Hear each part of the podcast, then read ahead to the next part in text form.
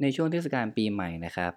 ปกติแล้วเนี่ยใน Facebook เนี่ยเราก็จะเห็นเรื่องของการเคาดาวถ่ายรูปวิดีโอหรือว่ารูปนะครับ การไปเที่ยวต่างๆ หรือว่าใช้เวลาอยู่กับครอบครัว แต่ว่าในปีนี้เนี่ยผมเพิ่งมาสังเกตว่า ผมได้เห็นเพื่อนๆบน Facebook หลายๆ คนนะครับ ได้โพสต์เกี่ยวกับเรื่องของการทบทวนตัวเอง ในช่วง 1 ปีที่ผ่านมาในปี 2019 และเมื่อเช้านะฮะหลังจากตื่นนอนในวันหยุดนะครับ ผมก็เลยตัดสินใจว่า เราลองมาทบทวนตัวเองในปี 2019 ดูซิว่า เราเจอกับเรื่องอะไรบ้าง และในเลือกยามงามดีนะฮะ วันแรกของปี 2563 หรือว่า 2020 เนี่ย เลยอยากจะมาแชร์ฟังว่าผมไปพบเจออะไรมาบ้างในปี 2019 ครับ อย่าลืมพอดแคสต์ซึ่งตอนแรกเนี่ยผมตั้งใจว่าจะเขียนสัก 20 ข้อนะครับ เพื่อทบทวนตัวเองแต่พอแบบ นั่งเขียนเขียนเขียนไปเขียนมา เออ เราได้มาค้นพบนะฮะว่าจริงแล้วเราเจออะไรเยอะมากในปีนี้นะครับ ก็เลยเขียนมาถึง 30 ข้อ แต่ว่าผมก็จะเลือกบางเรื่องนะครับ มาเล่าให้ฟังละกัน เนื่องจากว่าไม่งั้นเดี๋ยวมันจะเป็นพอดแคสต์ที่ยาวจนเกินไปนะครับ ซึ่งในปี 2019 ที่ผ่านมานะครับเป็น 1 ปีที่ผมเนี่ยอายุ 25 ปีหรือว่าหลายๆ คนก็จะมีความเชื่อเรื่องเบญจเพศใช่ไหมครับว่าแบบโอ้จะต้องเจอเรื่องราวที่ไม่ดีอย่างนั้นอย่างนี้ ซึ่งผมต้องบอกกันว่า ผมเป็นคนหนึ่งที่ไม่ค่อยคิดหรือว่าแบบไม่เชื่ออะไรแบบนี้เลยนะครับ แต่ก็ฟังเอาไว้เสมอนะ ซึ่งในปีเนี้ยผมรู้สึกว่าอย่างแรกเลยนะครับ ผมรู้สึกว่าหลาย ๆ คนเนี่ยเรียกผมว่าพี่เยอะมาก แอบรู้สึกแก่นะฮะจริงๆอะผมเป็นคนที่รู้สึกว่าตัวเองนะแก่มาตั้งแต่อายุ 18 แล้วครับ รู้สึกว่าโอ้โห เรากำลังแบบก้าวสู่วัยผู้ใหญ่อย่างจริงจังนะแล้วยิ่งพอมาเป็นเบญจเพศเนาะอายุ 25 ปีเนี่ย มันทำให้ผมรู้สึกว่าใครๆก็เรียกผมว่าพี่พี่พี่พี่ทั้งนั้นเลย หรือว่าส่วนใหญ่คนที่ผมรู้จักเนี่ยจะเป็นรุ่นน้องซะส่วนใหญ่นะครับ กลายเป็นเขาเรียกผมพี่ ผมก็ไปเรียกคนอื่นน้องบ่อยมากนะ คืออันนี้ไม่นับแบบว่า หมาแมวหรือว่าสิ่งอะไรที่มันน่ารักน่ารักนะครับ เราก็จะเรียกแทนน้องหมาน้องแมวอะไรเงี้ยอันนี้ก็ขอยกเว้นไว้แล้วกันเนาะอีกอย่างหนึ่งนะฮะที่รู้สึกว่าผมเนี่ยทำได้ค่อนข้างดีนะจริงแอบเข้าข้างตัวเองนิดนึงเหมือนกันนะครับ ก็คือเรื่องของการ เก็บตังค์นะครับ เพราะว่าผมรู้สึกว่าปีนี้ผมมีเป้าหมายค่อนข้างชัดเจน ไม่ใช่ปีนี้สิ ปีที่แล้วเนี่ย2019 มีเป้าหมายแน่วแน่ชัดเจนนะครับพอดีว่ามีหนี้ส่วนตัวอยู่ก็เลยอยากจะเคลียร์หนี้ให้ได้นะครับ ก็พยายามตั้งใจทำงาน แล้วก็เก็บหอมรอมริบไปเรื่อยๆก็ไม่คิดว่าตัวเองจะแบบเก็บได้เยอะมากๆนะครับ แล้วก็แบบมีบางครั้งที่ก็ใช้ไปบ้างแบบไม่คิดเหมือนกันนะแบบรู้สึกว่าแบบเก็บกดอะ่ มื่อเก็บอย่างเดียวก็ขอใช้บ้างไปเที่ยวบ้างซื้อของบ้างอะไรแบบนั้นนะครับ แต่ที่รู้สึกว่าจะจริงจังแบบเก็บจริงๆจังๆเลยนะครับ ก็จะเป็นช่วงปลายปีแล้ว ตอนนั้นผมก็ตัดสินใจทำบันทึกรายรับรายจ่าย แล้วก็เก็บแบงค์ห้าสิบมาตลอดอยู่แล้วนะครับ ก็เลยรู้สึกว่าอืมเราก็ทำเรื่องนี้ได้ค่อนข้างดี แต่ก็อยากจะหาให้ได้เยอะขึ้น แล้วก็อยากจะเคลียร์นี้ให้เร็วขึ้นนะครับ ซึ่งผมเนี่ยเป็นคนหนึ่งนะฮะที่บอกไว้เลยว่า ผมเป็นคนขี้อายมากๆครับ แล้วก็ขี้เกรงใจมากๆด้วย มันเลยทำให้ผมเนี่ยพยายามที่จะต่อสู้กับสิ่งสิ่งนี้เยอะพอสมควรครับเพื่อคุณผู้ฟังเนี่ยจะนึกภาพไม่ออกนะครับ เอาเป็นว่าเวลาผมพูดคุยกับใครนะฮะผมไม่สบตาเลยฮะผมเป็นคนไม่กล้าสบตาคนเวลาพูดนะครับ หรือว่าเกรงใจแม้กระทั่งคนที่อายุน้อยกว่าหรือมากกว่าก็ตาม จนถูกทักว่า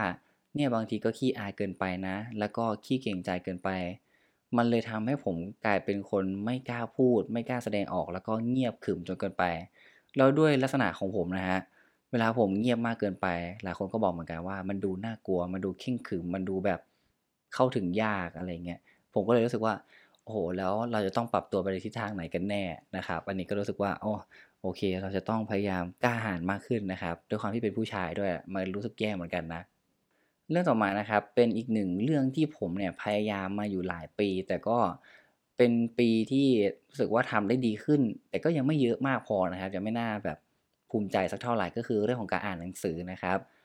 ผมเนี่ยเป็นคนที่ชอบซื้อหนังสือมากนะเวลาไปร้านหนังสือเนี่ยเข้าเข้าไปอ่านอ่านอ่านอ่าน แล้วก็แบบโอ้โหอันนี้ชอบชอบชอบจังเลยแล้วก็ซื้อซื้อซื้อมา แล้วก็กลายมาเป็นแบบลกห้องอะฮะไม่ได้อ่านเลยนะครับ ก็เลยรู้สึกว่าพยายามจะอ่านให้ได้มากขึ้น แล้วอย่างที่ห้านะก็คือผมรู้สึกว่ามันมีบางครั้งที่ผมก็พูดมากจนเกินไปนะครับ แบบเขากำลังพูดอยู่เราก็ไปแทรกเขาก็มีมันเลยทำให้ผมรู้สึกว่าโอเคผมตัดสินใจที่จะพูดน้อยลง แล้วก็พยายามฟังให้มากขึ้นนะครับ เรื่องของการฟังให้มากขึ้นอะอันนี้ผมรู้สึกว่าจริงๆแล้วเนี่ยมันมันดีกว่าการที่เราพูดเยอะเหมือนกันนะครับ เพราะว่าแบบเหมือนผมเคยได้ยินนะคำพูดเขาบอกว่า เรามีหูสองข้าง เรามีปากหนึ่งปาก เพราะฉะนั้นเนี่ยเหมือนธรรมชาติสร้างมาให้เรา ต้องรู้จักฟังมากกว่า ผมก็เลยรู้สึกว่า ไม่รู้ว่ามันจริงหรือเปล่า แต่ก็คิดว่า อืมเราก็ควรจะฟังให้มากขึ้นก็ดีนะครับ เรื่องต่อมานะครับเป็นเรื่องของการพักผ่อน ผมรู้สึกว่าผมเป็นคนหนึ่งที่มีช่วงหนึ่งนะฮะผมนอนเร็วมากสามสี่ทุ่มครับพยายามนอนได้สามสี่ทุ่มแล้วก็ตื่นตีห้ามาอ่านหนังสือโอ้โหช่วงนั้นชีวิตแบบแรกๆยอมรับว่ายากครับ แต่ว่ามันก็ทำได้มาเรื่อยๆเรื่อยๆแล้วก็ดีมากๆ จนมาแบบ มีเรื่องอื่นๆเข้ามาในชีวิตนะฮะมันก็เลยทำให้ชีวิตเปลี่ยนไปกลายเป็นนอนดึกครับ แต่ที่น่าแปลกใจก็คือไม่ว่าผมจะนอนดึกแค่ไหนก็ตามนะฮะผมจะตื่นประมาณ6โมงเช้าหรือว่า7โมงเช้าประมาณนี้ตลอดเลยครับ ก็ไม่รู้ทำไมเหมือนกันจนบางทีก็รู้สึกว่าเอ๊ะตัวเองก็พักผ่อนน้อยจนเกินไปนะครับ แต่ก็พยายามนอนแล้วบางทีมันก็นอนไม่หลับจริงๆครับ ก็ไม่เข้าใจเหมือนกันเหมือนชีวิตมันถูกกาหนดมาว่า โอเค บังคับให้นอนแค่ 6-7 ชั่วโมงนะ นอกจากจะป่วยหรือเหนื่อยจริงๆนะครับ มันถึงจะนอนได้เยอะนะ อย่างต่อมานะฮะ ผมรู้สึกว่าเป็นอีกปีหนึ่งที่ผมเนี่ยโตขึ้นเยอะมาก ได้ลองแล้วก็ตัดสินใจนะครับ ที่จะกล้าลงมือทำในหลายอย่าง คือปกติเนี่ยคิดแล้วแต่ก็ไม่ทำ อันนี้คิดแล้วทำจริงๆจังเลยครับ ซึ่งมันเป็นผลดีมากๆทำให้ผมเนี่ยได้รู้จักตัวเองมากขึ้นเลยรู้ว่า เราชอบอะไรไม่ชอบอะไรนะครับ แล้วก็พอได้ลงมือทำจริงๆเนี่ยรู้สึกดีมากครับ แล้วก็รู้สึกว่าเราพยายามพัฒนาตัวเองไปได้เรื่อยๆ อันนี้เป็นเรื่องที่รู้สึกว่าถ้าสมมติว่าใครเนี่ยยังติดกรอบแบบว่า คิดแล้วไม่กล้าลงมือทำไม่กล้าตัดสินใจนะครับ ผมแนะนำเลยนะฮะว่าการที่เราตัดสินใจลองทำอะไรสักอย่างนะครับ ถ้ามันไม่ได้เป็นเรื่องที่ไม่ดีหรือว่าเรื่องที่เสียหายเนี่ยลองเถอะครับรับรองว่าคุณจะได้ประสบการณ์อะไรที่ เยอะมากๆแล้วคุณจะโตขึ้นเยอะจริง ๆ ครับ จริงๆแล้วในปีที่ผ่านมาเนี่ยผมก็มีเรื่องพีคๆอยู่หลายเรื่องเหมือนกันนะครับ เรื่องแรกเลยก็คือมันเป็นเรื่องของการที่ผมเนี่ยโดนไล่ออกจากงาน ใช่แล้วก็ระหกระเหินว่างอยู่ประมาณเดือนหนึ่งได้ครับ แล้วก็ตัดสินใจได้งานที่ใหม่นะทำแบบไม่ได้อยากจะทำเลยนะฮะไม่ชอบเลย แล้วก็ฝืนทำไปนะครับ อยู่ประมาณปีหนึ่งได้ สุดท้ายแล้วเนี่ยผมก็เลยรู้สึกว่าอะโอเค มันก็ฝืนมานานจนเกินไปนะครับ ก็เลยตัดสินใจออกมาทำแบบเป็นงานประจำของตัวเองนะฮะคือพูดง่ายก็คือเหมือนเป็นธุรกิจส่วนตัวของตัวเองนะครับแรกๆก็ยอมรับว่ามันยากมากเลยนะฮะมันก็มีความท้อสุดๆเลยนะครับ จากที่แบบว่าเราเคยได้เงินเดือนสองเท่า กลายเป็นตอนนี้เราได้เงินเดือนเท่าเดียวบางครั้งก็ไม่ถึงด้วยซ้ำนะ มันก็เลยรู้สึกว่าแบบโอ้จะรอดไหม แต่ก็ประคับประคองมาจนปลายปีเนี่ยโอ้รู้สึกว่าเราทำผลงานได้ดีขึ้นเรื่อยๆนะครับ ก็รู้สึกว่าโอเคขึ้นมาก ๆเลยนะครับ จริงๆแล้วทุกเรื่องนะฮะมันอาจจะดูแบบไม่ได้ลงดีเทลรายละเอียดมากนะครับ แต่เอาเป็นว่าเดี๋ยวผมจะมาเล่าในพอดแคสต์ต่อๆไปแล้วกันมีโอกาสจะมาเล่าให้ฟังนะครับ เรื่องต่อมาเนี่ยผมรู้สึกว่ามันเป็นก้าวสำคัญเหมือนกันสำหรับผมที่เป็นการค้นหาตัวเองจนเจอนะฮะผมมาค้นพบว่าผมเนี่ยเป็น มนุษย์ประเภท introvert นะครับ หรือที่หลายๆ คนชอบคิดว่า เป็นมนุษย์รักสันโดษโลกส่วนตัวสูง จริงๆ จะพูดอย่างนั้นมันก็ถูกเหมือนกันนะฮะว่าแบบเราก็ชอบอยู่คนเดียวมากกว่า หรือแบบไม่ชอบไปเที่ยวไม่ชอบอะไรอย่างนี้นะครับ มันก็มีทั้งข้อดีข้อเสียนะ แต่ผมรู้สึกว่า พอเราได้ค้นพบตัวเองเนี่ยมันทำให้เราได้รู้ว่า เราควรที่จะทำอะไร ไม่ทำอะไรชอบอะไรไม่ชอบอะไร ไม่พาตัวเองไปอยู่ในสิ่งที่ มันฝืนธรรมชาติจนลำบากใจจนเกินไปนะครับ แต่ก็นั่นแหละมันเป็นการค้นหาตัวเองที่ยังไม่มีที่สิ้นสุดหรอกครับมนุษย์ก็ต้องมีการเปลี่ยนแปลงไปตามการเวลาไปเรื่อยๆนะครับ เพราะฉะนั้นเนี่ยยังไงก็ตามผมรู้สึกว่า มันก็มีทั้งข้อดีข้อเสียในทุกๆ เรื่องอยู่ดีนะครับ ปีนี้เนี่ยเป็นอีกหนึ่งปีที่ผมตัดสินใจที่เปิดใจมากขึ้น ไม่ว่าจะกับหนังกับเพลงกับผู้คนหรือทุกสิ่งทุกอย่างนะครับ หน้าที่การงานความสัมพันธ์หรือแม้กระทั่งความคิดนะฮะเมื่อก่อนเนี่ยผมเป็นคนที่ค่อนข้างเอาจริง ๆ ตอนนี้ก็ยังเป็นอยู่เหมือนกัน แต่ก็พยายามแก้อยู่ก็คือ อาจจะบอกว่าเห็นแก่ตัวก็ได้ครับ หรือว่าแบบชอบเอาความคิดตัวเองเป็นหลักนะบางทีก็มีไปตัดสินคนอื่นบ้างว่าแบบเฮ้ยมันไม่ใช่ดิมันต้องคิดแบบนี้อย่างนั้นอย่างนี้นะครับ กลายเป็นว่าโอเค เราเปิดใจมากขึ้น รับฟังมากขึ้น จนรู้สึกว่า เราพูดน้อยลงแล้วก็ฟังเยอะขึ้น กลายเป็นพอเราได้พูดปุ๊บแล้วก็พูดแต่เรื่องดีๆ แบ่งปันแชร์ประสบการณ์เข้าสังคมมากขึ้น มันก็รู้สึกดีมากๆเลยนะครับและที่รู้สึกดีสุดๆเลยนะฮะก็คือรู้สึกว่าผมเนี่ยมีมุมมองคิดบวก เพิ่มขึ้นสูงมากๆเลยฮะจนแบบผมเนี่ยตกใจมากๆนึกว่าแบบไปบวชนะฮะไปฟังธรรมะมาซึ่งจริงๆผมไม่ได้ทำอะไรเลยนะฮะก็ใช้ชีวิตปกติแต่ว่า รู้สึกว่าเหมือนผมจะฟังพอดแคสต์เยอะขึ้นด้วย แล้วก็ส่วนหนึ่งก็อาจจะมีการอ่านหนังสือด้วยนะครับ แล้วก็พยายามที่จะปรับปรุงตัวเองอย่างตั้งใจจริง ๆ ก็เลยรู้สึกว่าโอเค เมื่อเรามีการคิดบวกอะไรแบบนี้ก็เลยอยากจะมาทำเป็นพอดแคสต์อย่างที่ทุกคนเนี่ยได้รู้จักกันในอย่าลืมพอดแคสต์นี่แหละครับผม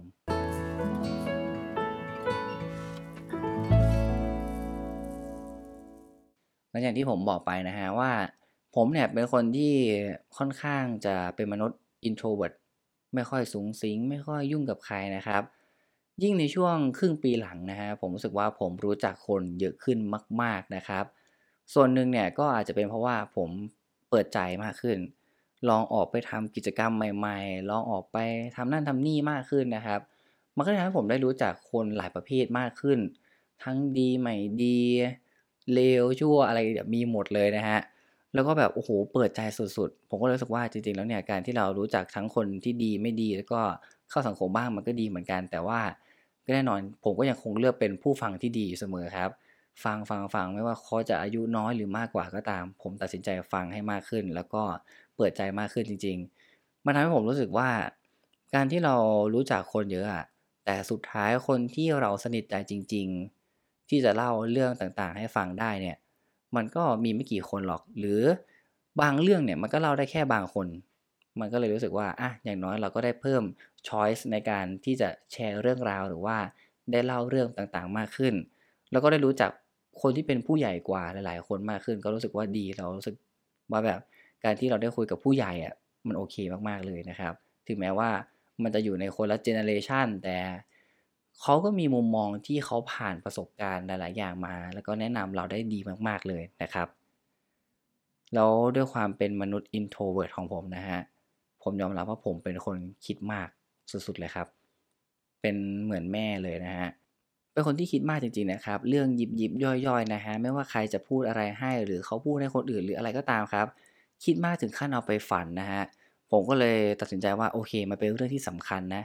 ก็ตัดสินใจว่าจะพยายามคิดมากให้น้อยลง แต่จะพยายามคิดให้เยอะขึ้นไอ้ความว่าคิดมากกับคำว่าคิดเยอะเนี่ยมันไม่เหมือนกันนะฮะยังไงเดี๋ยวเอาเป็นว่าโอกาสหน้าผมจะมาขยี้เรื่องนี้ให้ฟังอีกทีหนึ่งแล้วกันนะครับ แต่มันก็มีเรื่องที่ผมแปลกใจเหมือนกันนะ ผมรู้สึกว่าผมเนี่ยไม่มีความฝัน ความฝันในที่นี้ไม่ได้หมายถึงว่า ตอนที่เรานอนแล้วเราก็ฝันนะครับ แต่มันเหมือนแบบผมไม่มีเป้าหมายใหญ่ ๆ จริง ๆอะ่ะ อย่างเช่น สมมติว่าคุณถามผมว่า อีกห้าปีข้างหน้าเนี่ย คุณอยากเป็นอะไร ผมยอมรับว่าผมตอบไม่ได้ เหมือนความคิดผมมันเปลี่ยนไปแล้ว ผมโฟกัสกับเรื่องในปัจจุบันหรือว่าเรื่องในอนาคตที่ไม่ไกลจนเกินไปอย่างเช่น ในหนึ่งปีข้างหน้าหรือหนึ่งเดือนข้างหน้ามากกว่า กลายเป็นเหมือนผมมาคิดว่า ผมอยู่กับความสุขมันที่มันเป็นความฝันเล็กๆนะครับ ค่อยๆก้าวไปทีนิดทีนิดทีนิดไม่คาดหวังจนมากเกินไป แล้วมันก็ค่อนข้างโอเคมากๆ แล้วมันก็ทำให้รู้สึกว่ามันมีโอกาสที่จะสำเร็จได้มากกว่าเหมือนกัน ยังไงใครที่มีความฝันที่ใหญ่เนี่ยมันก็จะต้องเหนื่อยกว่าความฝันเล็กๆอยู่แล้วนะครับ ถ้าใครที่คิดอย่างนั้นอยู่อาจจะลองเปลี่ยนมาเป็นแบบ ค่อยๆ เดินไปทีละ step ทีละ step นะครับลองเปลี่ยนความคิดสักนิดนึงผมว่ามันน่าจะดีต่อตัวคุณมากๆเลยครับ อย่างที่ผมบอกไปว่าพอเราตัดสินใจที่จะพัฒนาตัวเองก้าวไปทีละก้าวเล็ก ๆ นะครับ มันก็ทำให้ผมเนี่ยพยายามที่จะศึกษาเรียนรู้หลาย ๆ เรื่องมากขึ้น ทั้งเรื่องที่จะเอาไปต่อยอดได้ ต่อยอดไม่ได้ไร้สาระบ้าง ไม่ไร้สาระบ้าง ฟรีบ้าง เสียตังค์บ้าง แต่ได้ลองเรียนเยอะมากครับ แล้วก็เหมือนผมเนี่ยเป็นคนหนึ่งที่รู้สึกว่า โดนคนอื่นสปอยมาตลอดว่า เราเป็นคนเรียนดีนะ ถ้าตั้งใจเรียนจริง ๆ เนี่ย เรายิ่งจะทำได้สุดยอดมาก ๆ เลยนะครับ ซึ่งความรู้สึกจริงๆนะมันค่อนข้างย้อนแย้งกับความคิดมากๆนะผมรู้สึกว่าผมเป็นคนที่ไม่ได้เรียนเก่งนะครับ แต่ว่าผมอาจจะแค่เป็นคนตั้งใจ เพราะว่าเราตัดสินใจมาแล้วครับมันก็จะทำให้ดีที่สุด เพราะว่าถ้าทำไม่สุดมันจะรู้สึกเสียใจกว่า ถ้าแบบมาทำอะไรแล้วมันครึ่งๆกลางๆครับมันไม่ใช่นิสัยของผมเลยนะเอาจริงๆผมพูดตรงๆนะครับ แล้วอีกเรื่องหนึ่งเลยนะ ที่ผมรู้สึกว่าอย่างที่ผมบอกไปว่าผมพยายามเปิดใจแล้วก็ไม่ตัดสินใจ ที่จะตัดสินใครนะครับ มันก็ทำให้ผมเนี่ยพยายามคิดเหมือนกันว่า พอเราไม่เอาไม้บรรทัดของเราไปวัดกับใครแล้วเนี่ย คนอื่นก็ไม่ควรเอาไม้บรรทัดของเขามาวัดกับเราเหมือนกัน ผมเนี่ยเป็นคนหนึ่งที่หลายๆคนเนี่ยมักเอาคนอื่นมาเปรียบเทียบ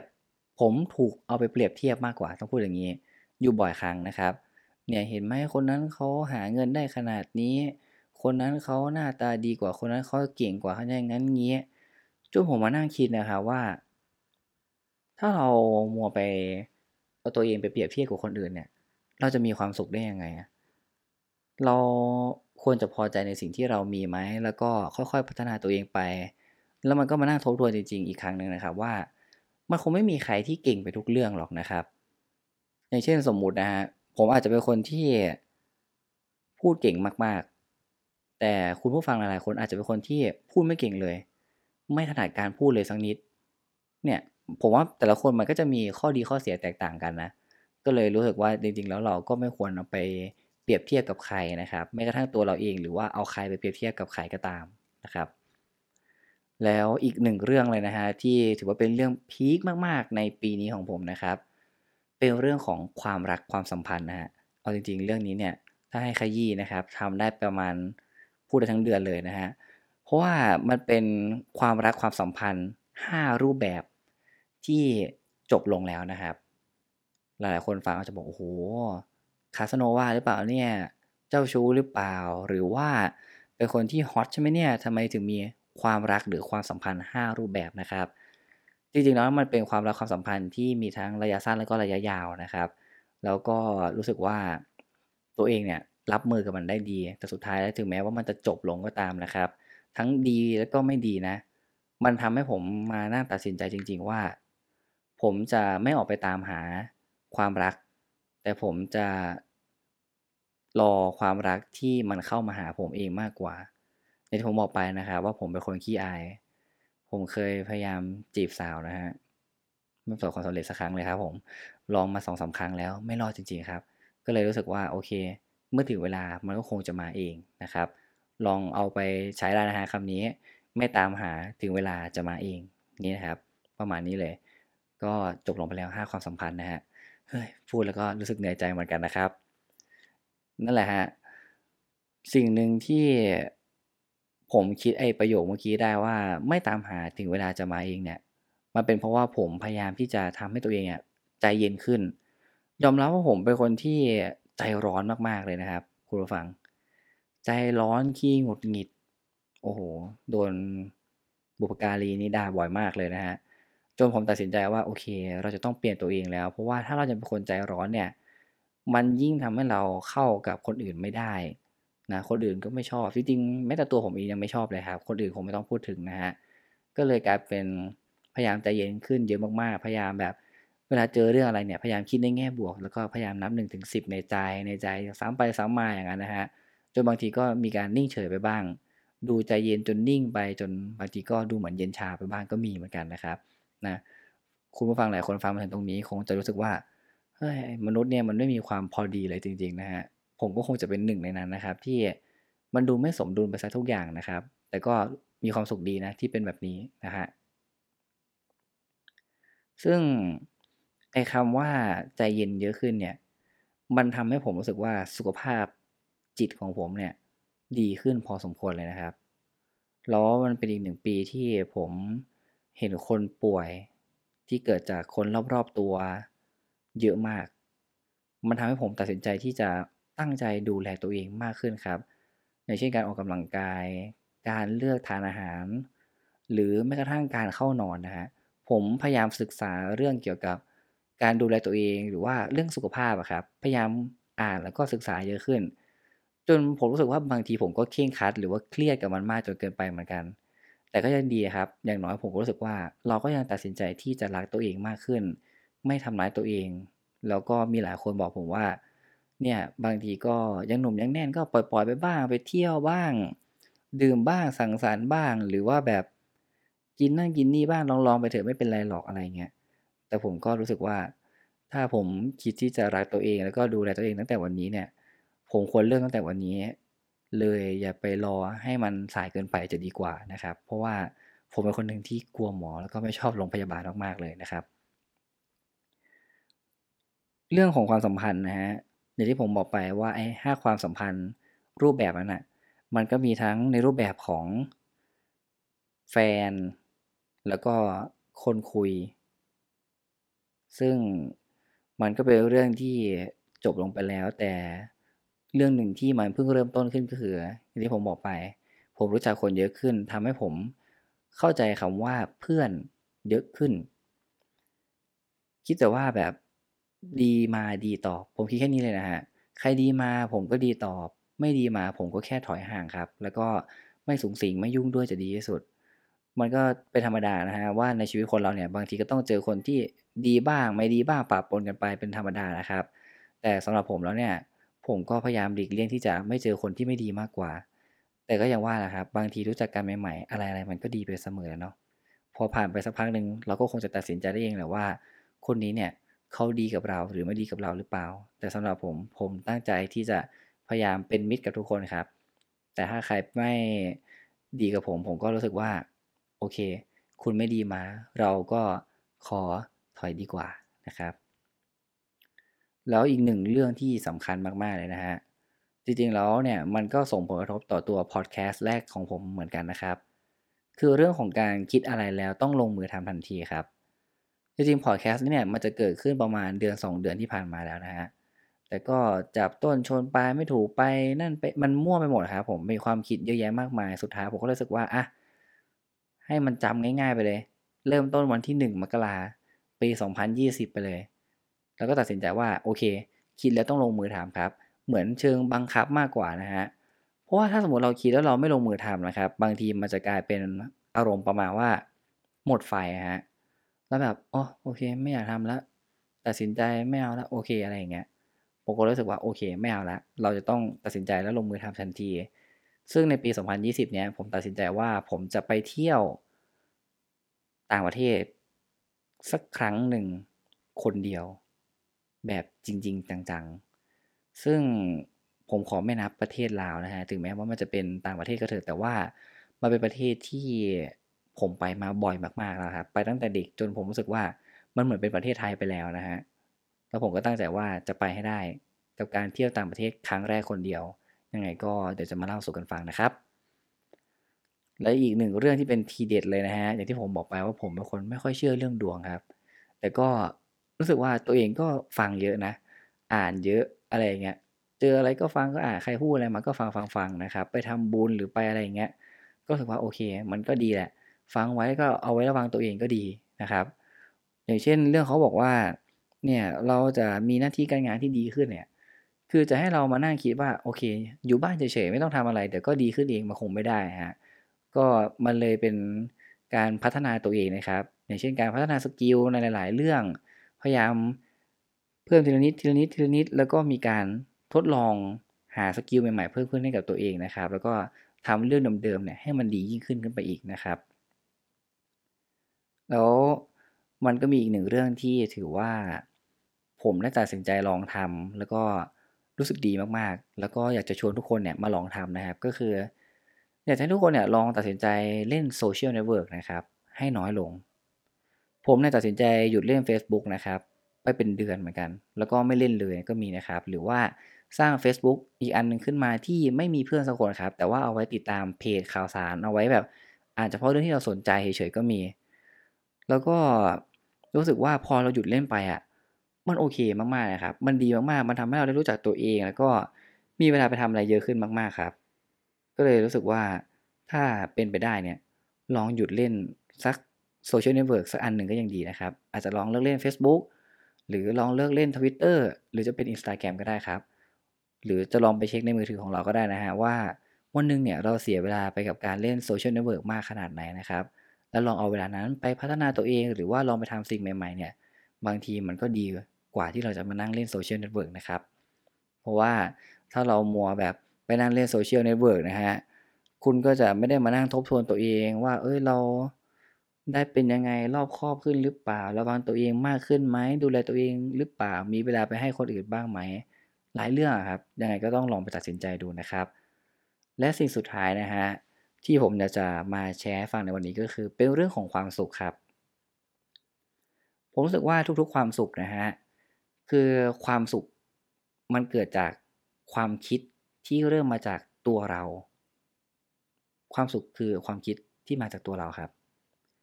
บางทีเราอาจจะเก็บเล็กๆ ผสมน้อยๆ เป็นความสุขเล็กๆ แล้วก็พยายามอยู่กับปัจจุบันครับ บางทีเราก็มีโอกาสที่จะแวะไปนึกถึงอดีตบ้าง คิดถึงอนาคตบ้าง ยึดติดกับเรื่องต่างๆบ้าง แต่มันเป็นอีกหนึ่งปีที่ผมเนี่ยได้รู้จักคำว่าความสุขเยอะขึ้นมากๆ เป็นความสุขเล็กๆ ที่เริ่มจากความคิดในตัวเรา ไม่คาดหวัง ไม่ครอบครอง ก็มีความสุขได้ เพราะความสุขมันเริ่มจากตัวเรา แล้วก็รู้สึกมาจากข้างใน ไม่ใช่ว่า เราเอาความคิด ความรู้สึก หรือความสุขของเราไปผูกติดกับอะไร ผมเชื่อว่าทุกคนเนี่ยจะมีความสุขมากๆตลอดทั้งปี 2020 นี้ สวัสดีปีใหม่ครับ